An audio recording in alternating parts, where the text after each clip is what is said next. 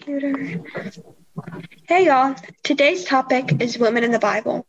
Today we're going to talk about women in the Bible to look up to, the effect of women in the Bible on our lives, and the strength and role that women play in the Bible and our Christian society, our Christian society today. Today I'm with Dr. Sandy Gravitt. Dr. Gravitt, could you share where you're from, what you do, and anything else you would like to share with your listeners? Basically, your journey. Okay, thanks. Uh, I am Sandy Gravitt, and I was I live in Greensboro, North Carolina now. I came to work at Appalachian State University a long time ago, uh, 25 years this year at Appalachian State. And I teach in the philosophy and religion department. My area is religious studies. I came to that work after I went to seminary at Southeastern Baptist Theological Seminary in Wake Forest, North Carolina. And then I went to Duke University, where I got my PhD in Hebrew Bible and Semitic Studies and Religion and Culture. And then uh, I taught at Shaw Divinity School for a few years before I went to Appalachian State. Oh, that's amazing. Thank you for sharing. Um, so before we go into the topic for day for today, um, I wanted to share a verse. This comes from Genesis chapter 2, verse 18. The Lord God said, It is not good for the man to be alone. I will make a helper suitable for him. For him. So um, I didn't really, when I read this, I didn't really know to, where to start. So, what do you think of, and what comes to mind for you when you hear that verse? Well, it's actually one of the most interesting verses in the second creation story in the book of Genesis. And I've got it pulled up in Hebrew right now in front of me because there are a couple of words that are really important in this verse. The first one is Ezer, which is the word you translated helper. And the second is actually three Hebrew words, but it's it's uh, suitable for him in English. It's kenegdo.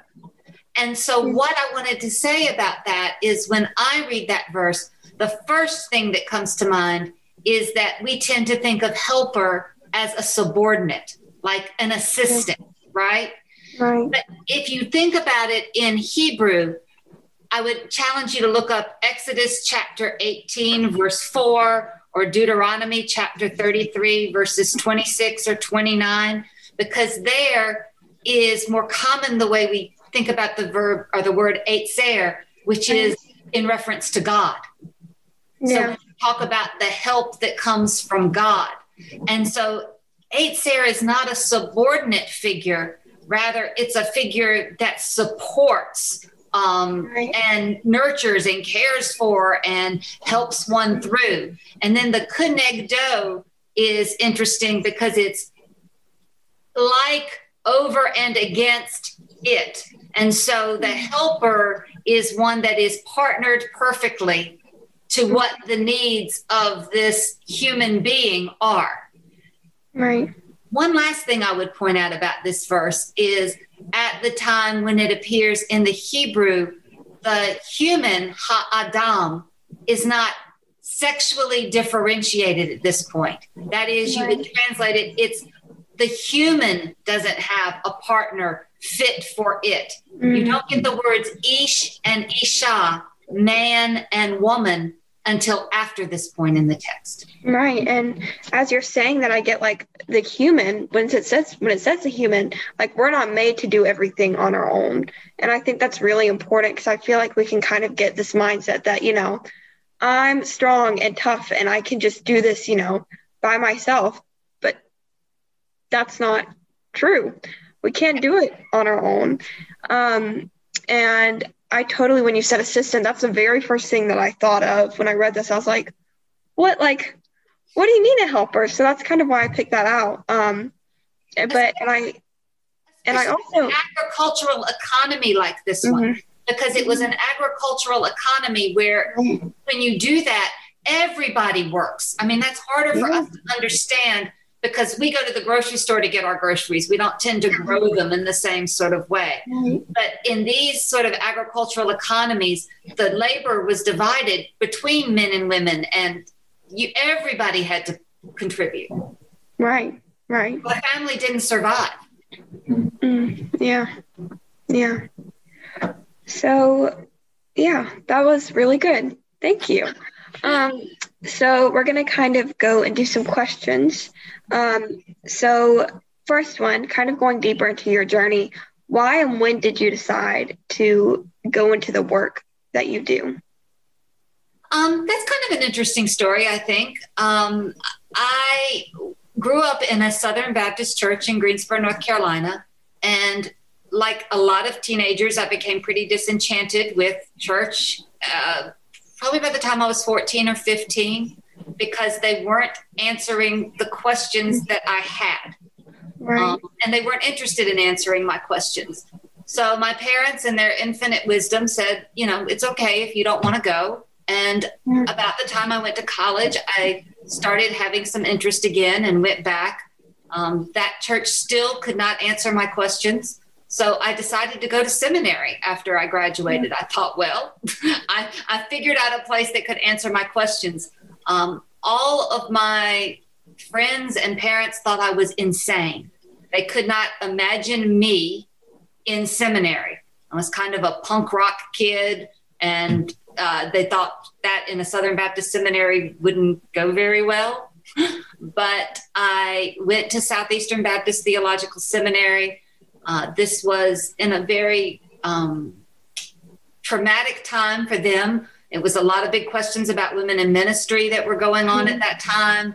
There were lots of questions about the direction of the Southern Baptist Convention happening at that time. But it was the three best years of my life in many ways. Uh, I'd met people there that encouraged me, saw something in me that I had never seen myself, uh, began to recognize and call out gifts in teaching that I might have had. Mm-hmm. And uh, I met a professor in my very first year who took me under his wing and mentored me. And it just, it was the most natural fit. Mm, yeah, that's amazing.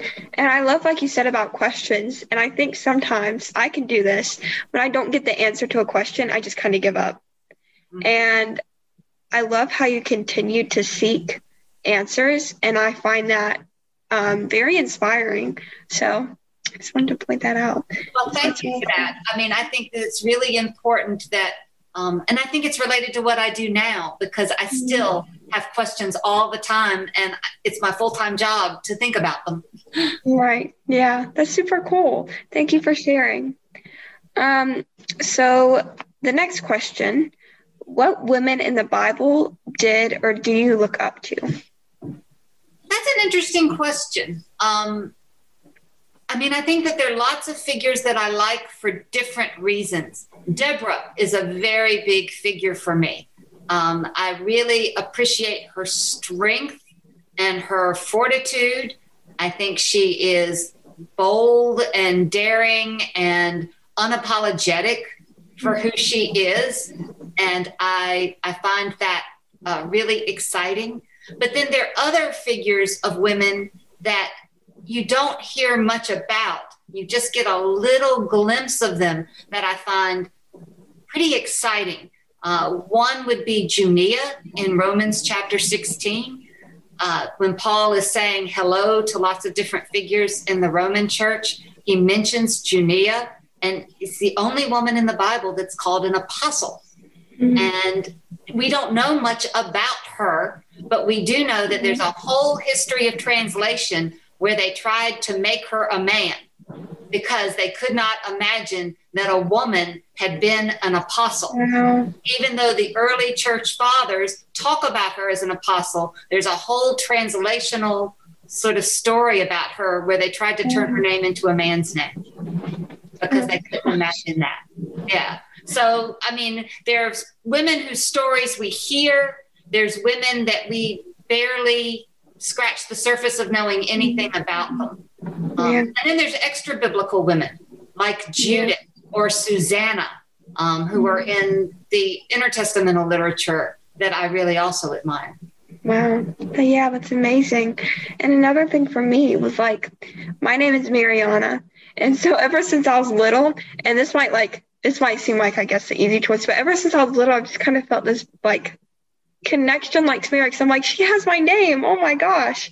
So when I was little, I've just kind of had this interest. And as I've learned more about Mary, as I've, you know, talked to my parents because they're both pastors, and as I've kind of done my own Bible reading, um, I found a quality in Mary that I look up to because I can sometimes personally be very stubborn and very like, I'm going to have it my way or no way. Like, I'm just going to, you know, like stick and be stubborn and yeah.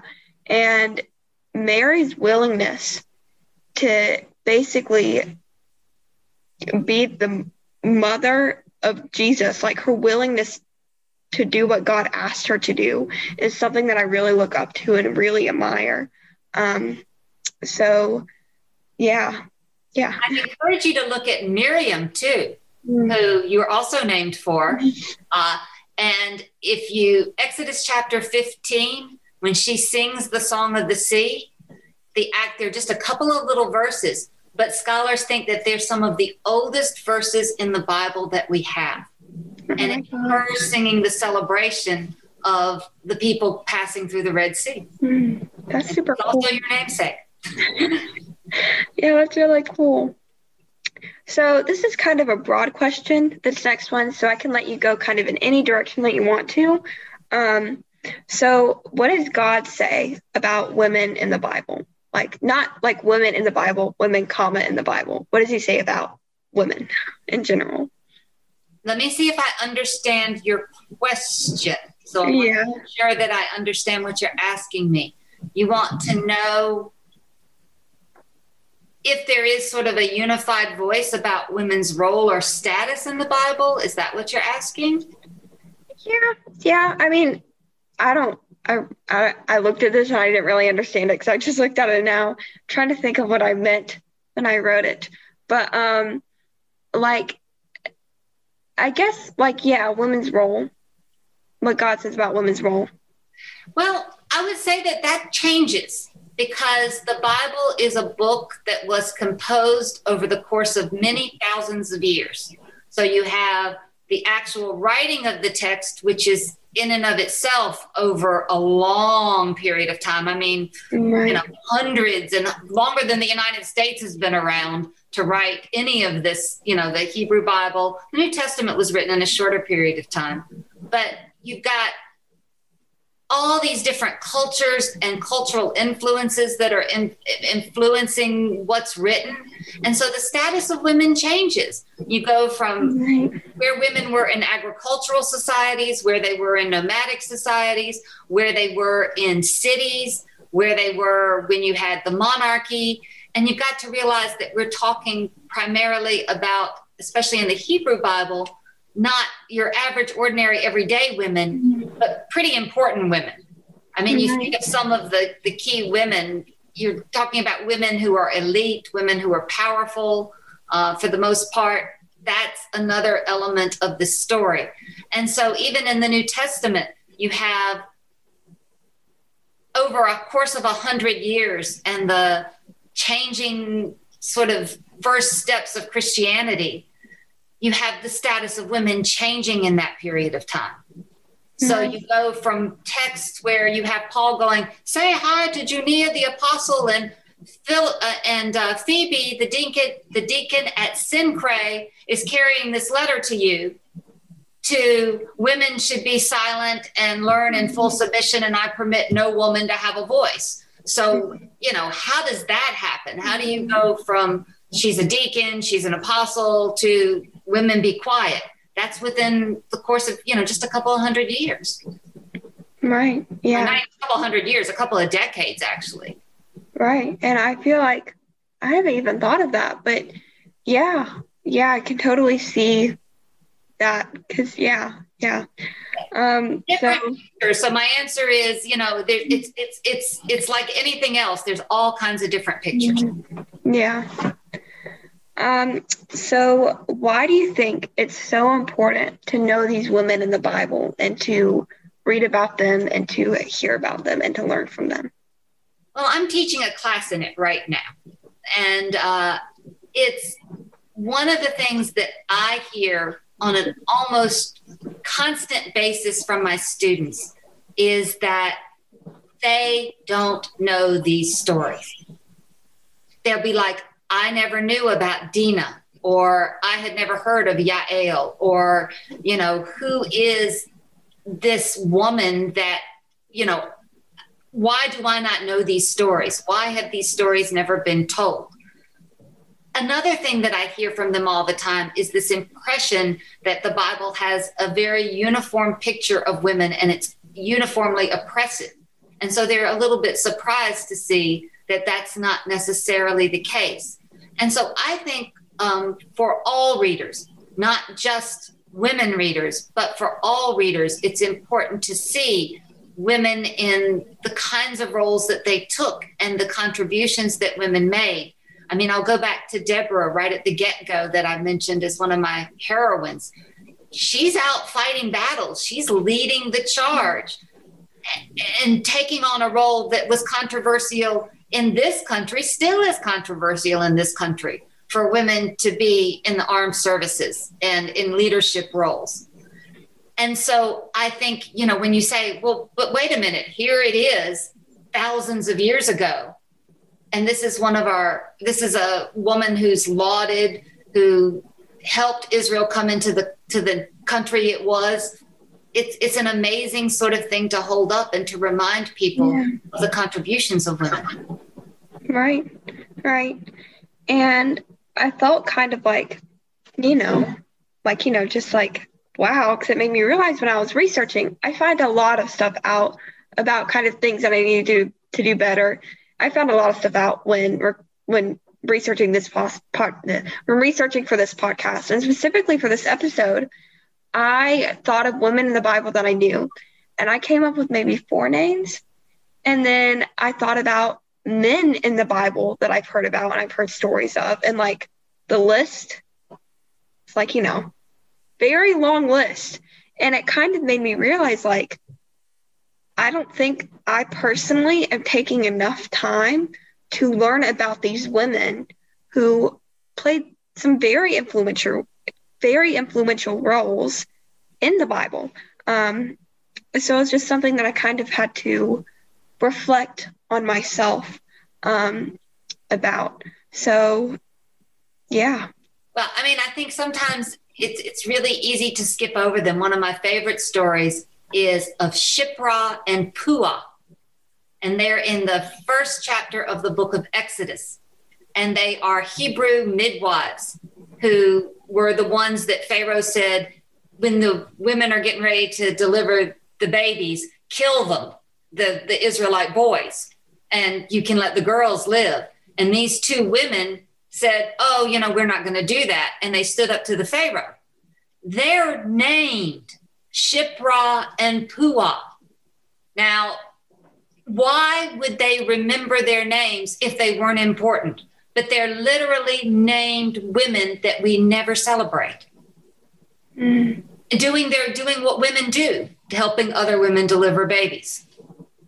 And so it's it's those little pieces I love. I'll give you another one just real quick.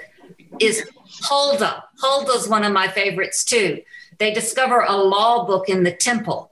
And this is the time period when Jeremiah is out there as a prophet. But they don't take this law book to Jeremiah to authenticate it. They take it to Huldah mm. to say, Tell us if this is the law of God. Huldah the prophet. Right. You know, when have you heard of her? actually never. Yes. So, little celebratory moments, right? Well, and as I was also reflecting on that and thinking about that, I was like, I kind of had, I'm somebody who internalizes a lot. So I had kind of internalized that kind of like, I'm only hearing about these men. And I kind of came up with this idea that even though, like, you know, I like I like to do big things. I have big dreams and I want to like accomplish them. But there's still like this voice in my head, even before like doing this podcast, like either I don't have a voice or my voice doesn't matter. And um, I think part of that, not all of it, part of that is about like, you know, as somebody who's grown up in the church, um, with both my parents being pastors at the church multiple times a week, um, and reading the Bible a lot, I'm just not hearing about a lot of these women. And I think it's really important to remember there are women in the Bible who had a voice and had influence. Um, and there are women that I can look up to. Um, and I think that's just something really important to remember and something that's really helped me out. Yeah. Yeah, because we like to see something of who we are reflected. And even when they don't aren't given voices, sometimes it's important to see them and to see how they survived and what they went through in order to make their way. And I find that also really important to the story. Mm. Yeah, yeah. Um, so, what is your favorite story um, of a woman in the Bible? Like, not your most favorite, but one that really sticks out to you. Oh, well, I probably don't want to talk about that. That's kind of a negative thing. Um, a story that sticks out to me. I would say I am going to talk about this because it's really it was really important to me. I wrote my dissertation on women who were metaphors, metaphorical women. And they were metaphorical women who suffered quite a bit.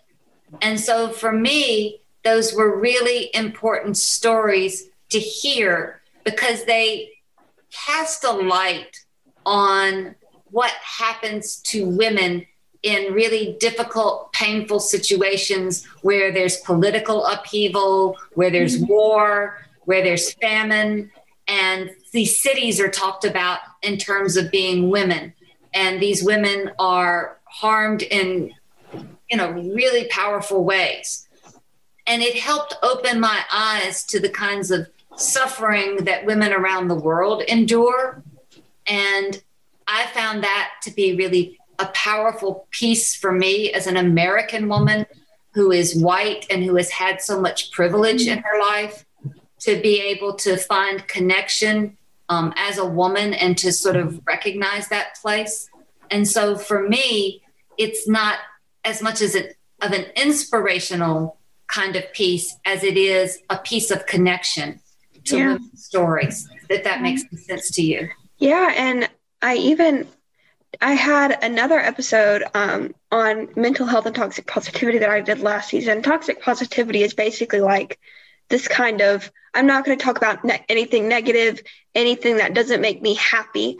And I love that you brought that up because it kind of made me like, it kind of brought to light the fact that, like, you know, not every story about women in the Bible, like, you know, it's just like, happy. I'm just gonna like, you know, there's some suffering in there that, like you said, we can find some connection with, not just inspiration, but like connection.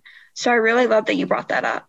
Yeah, I did. I've done some work with women who are survivors of sexual assault and the stories of mm-hmm. women in the Bible, women who are survivors of domestic disputes and their connection to the Bible. And it's been really powerful work because they've had to to, to work with these very difficult images and to figure out how they still can relate to God in those mm-hmm. circumstances. And so I think that it's really important that we don't just stress the positive, but that we work yeah. with some of the more painful and difficult moments too. Mm. Yeah, that's amazing. Thank you. Um, so, what are some misconceptions that the church has about women? Um, yeah. There's a lot I know. well, I think it's very different now. I mean, you know, mm-hmm. you've grown up in a family where you've had an example to you that a lot of women a generation previously didn't have. Um, right. Um, one of my very first memories of teaching at Appalachian was a student telling me that uh, they were a PK. And I said, Your mom or your dad? And he got really excited and he says it's my mom. And so and and and i got a, a, a, couple of days later he came back and said my mother was so excited that you did not assume that the preacher was a dad. Mm-hmm. But it was i mean that's just a generation previous where if you mm-hmm. said i'm a preacher's kid everybody would assume that the preacher was a man. And and I think that you know that's still a challenge for a number of women in the ministry. Um, right. I think it's still a challenge, less so than it was, but the authority. I mean, one of the things that I heard all the time growing up was, well, you have a much bigger voice than I thought you would have. I mm-hmm. thought it would be difficult to hear you, or I thought it would be difficult to understand you. I mean, I teach a Sunday school class right now, um, and I'm teaching it currently, and it's mostly older adults, about 100 people. And it's called the Young Men's Bible Class. And I'm putting young men's in quote because the young men's are 80, 80 and up, you know? But I'm the first woman who's regularly taught them. Wow they never let a woman teach that class. Mm. And now I'm probably their their most steady teacher, but it was a big jump for them to sort of say, "Wow, we can learn from her." Yeah. And so I think that we're still sort of finding our footing as leaders yeah. and as figures that people say, "Oh yeah, you know, they know how to do this too." Right. Um, I'm the first woman tenured at Appalachian State University in religious wow. study. Um, you know, there was one woman previous to me, but the first biblical studies person. It's again, these are these are still milestones. Yeah, and I like as somebody who has seen my mom like as a pastor and hearing about things that people have said to her either behind her back or to her face. Um, and it actually now it, it made me it still makes me kind of very mad. I'm like kind of people saying what she's doing like she's been heard she's heard before like what she's doing is a sin. Um like preaching is a sin for her. And i know my i know my mom and my mom is one of the best preachers that i know. And I've seen God work through her in her sermons. And so, kind of getting past the fact that my mother being a preacher is not sinful. God, she is doing her work in God's kingdom. Um, but as somebody who's kind of seen that um, kind of thing been done to my mom, I'm very kind of passionate about like my mom belongs in the church.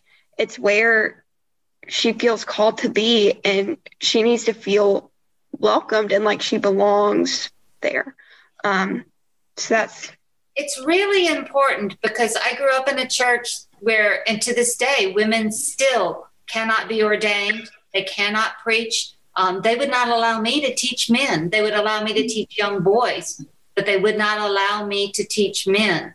Um, tomorrow in spite of every qualification that I have. And it's it's mm-hmm. painful. I mean, it's because these are the people that taught me to love the Bible the way that I do.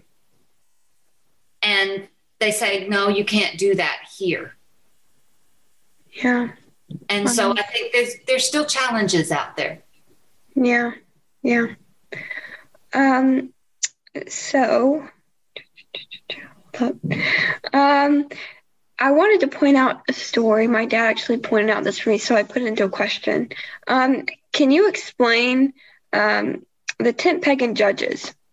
I wish I could see your dad right now because it's um that's a it's a it's a difficult sort of story with Yael. Um, I think one of the things that this story is about is um, a very typical trope in the Bible, which is women using their sexuality, their beauty, their uh, allure to bring men into dangerous situations. Now, in this case, Yael does it in service of Israel.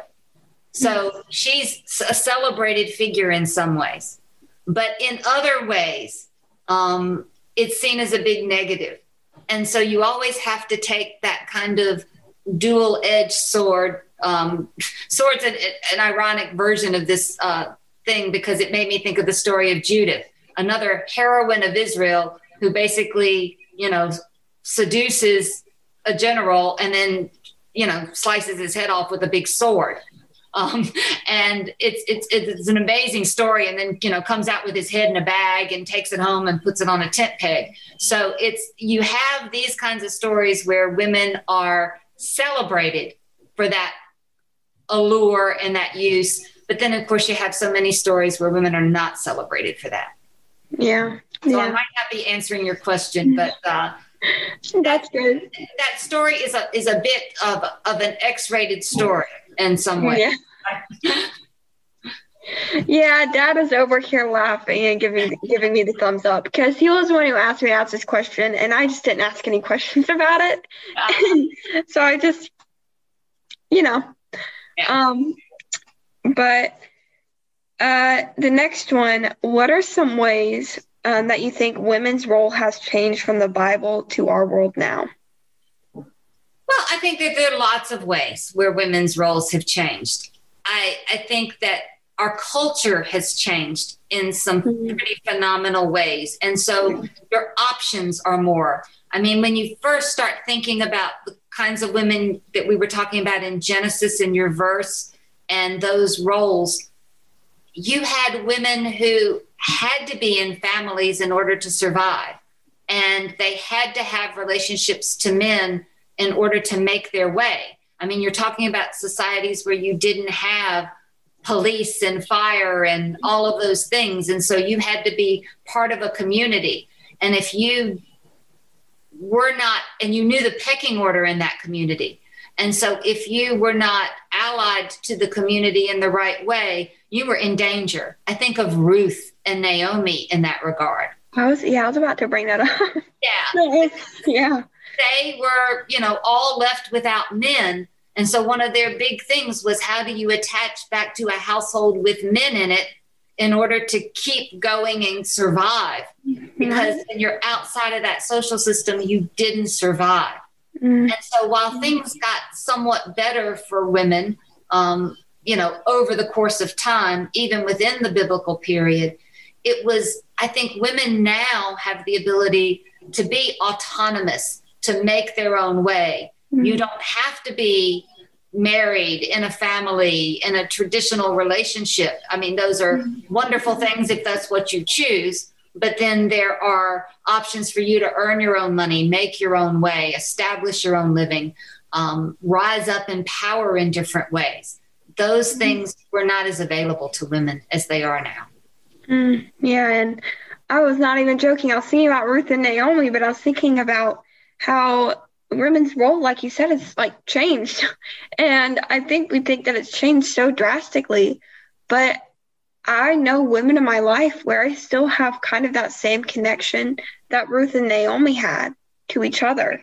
Um, and I think that's super cool because um, I feel a lot like how I feel with my mom. I can feel like some kind of connection from Ruth and Naomi. And I think that's so cool that I can connect in some way to women in the Bible, even though that was such a long time ago, like such like such different worlds.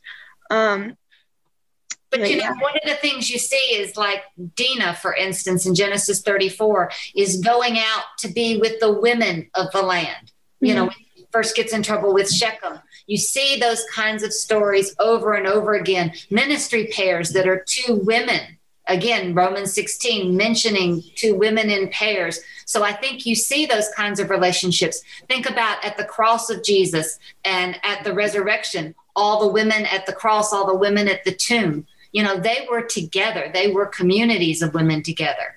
And so I think those relationships are there. Yeah, and going back to what I said at the beginning of like not being alone and how you said like humans not being alone, a community of women can be a very powerful thing. Oh, um, yeah. yeah, and I think that's sometimes overlooked. Um, yeah, but there is like there's so many eh, like there's so much evidence in the Bible of that, and like you said, the women um, at the tomb, and like Ruth and Naomi. Like there's women in community is a powerful thing. Um, so this is I don't I had I was just wondering this. So this is more of a personal question than anything. How did women's role change from the New Testament to the Old Testament and do you think it changed at all? There are there are really difficult questions to answer about that because again I'm going to go back to something that I said. You know, you're talking in the Hebrew Bible about a thousand years of, right. of composition and you're talking about you know other stories even before that. So they're being repeated down. So of course roles changed. But i think mm-hmm. people in christian circles tend to do this. Well there was the old testament where everything was awful. And then there's the new testament where everything is goodness and light and joy and freedom. And that's not true either. Um, i think that you saw very powerful women in um, the Hebrew Bible. You saw, we have evidence that women in the Jewish synagogues at the time of Jesus held some positions of power and authority that you know sort of surprise people who are always thinking about oh women were so oppressed and they were not yeah um, and then i think in the new testament you have a little bit of a mixed bag too because you have some women who have really powerful roles, and you clearly have women who were incredibly important to the founding of the early church, even though their stories mm-hmm. are only hinted at here and there. Um, I think we underplay the fact that the first woman, the first witness to the resurrection in all four gospels was Mary Magdalene. Mm-hmm. She's the only woman she's mentioned in all four gospels. And it's like the church would not have told that story if it didn't have to. Yeah. I mean, if people didn't remember that she was first, I mean, she's mentioned with other women, but if, you know, and then that cast of characters changed. But if she hadn't been the first, the church wouldn't have told the story that way. That mm-hmm. didn't serve them any good. Yeah. But they do tell the story that way. And then you have these little hints, like in Luke 8, the very beginning, when it says the women who were traveling with Jesus and supporting him from their means. It's a great sign of what was happening in the first church when women who were heads of household, who were widows predominantly, who had means, were attracted to Christianity and they mm-hmm. were financially underwriting it and financially underwriting Paul. Paul talks about these women as being supporters of his and he means financial supporters. And mm-hmm. I think that that's a piece too that we miss. And so there's a consistency between the roles, but there's also that cultural change and development that we have to account for. Yeah, I never thought about it that way. Um, so, yeah, thank you. Um, so my last question, I ask this at every like every single podcast that I do, even my season one episodes. So if Jesus was sitting right here, like in the flesh with us right now, like if he was sitting right beside me, um, what do you think he will say to women of faith? Stay with it.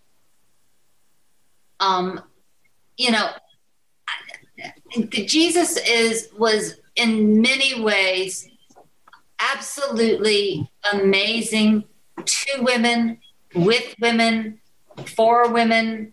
Um, you know, there are ways in which Jesus was a man of his time, but I, you know, there are so many stories of Jesus's encounters with women that I adore. Uh, one of the thing, one of the ones that always sticks out to me is the woman who had the bleeding disorder, and she wanted just to touch the the fringes of his garment. She didn't want anything other than that. And she does it. And he feels that.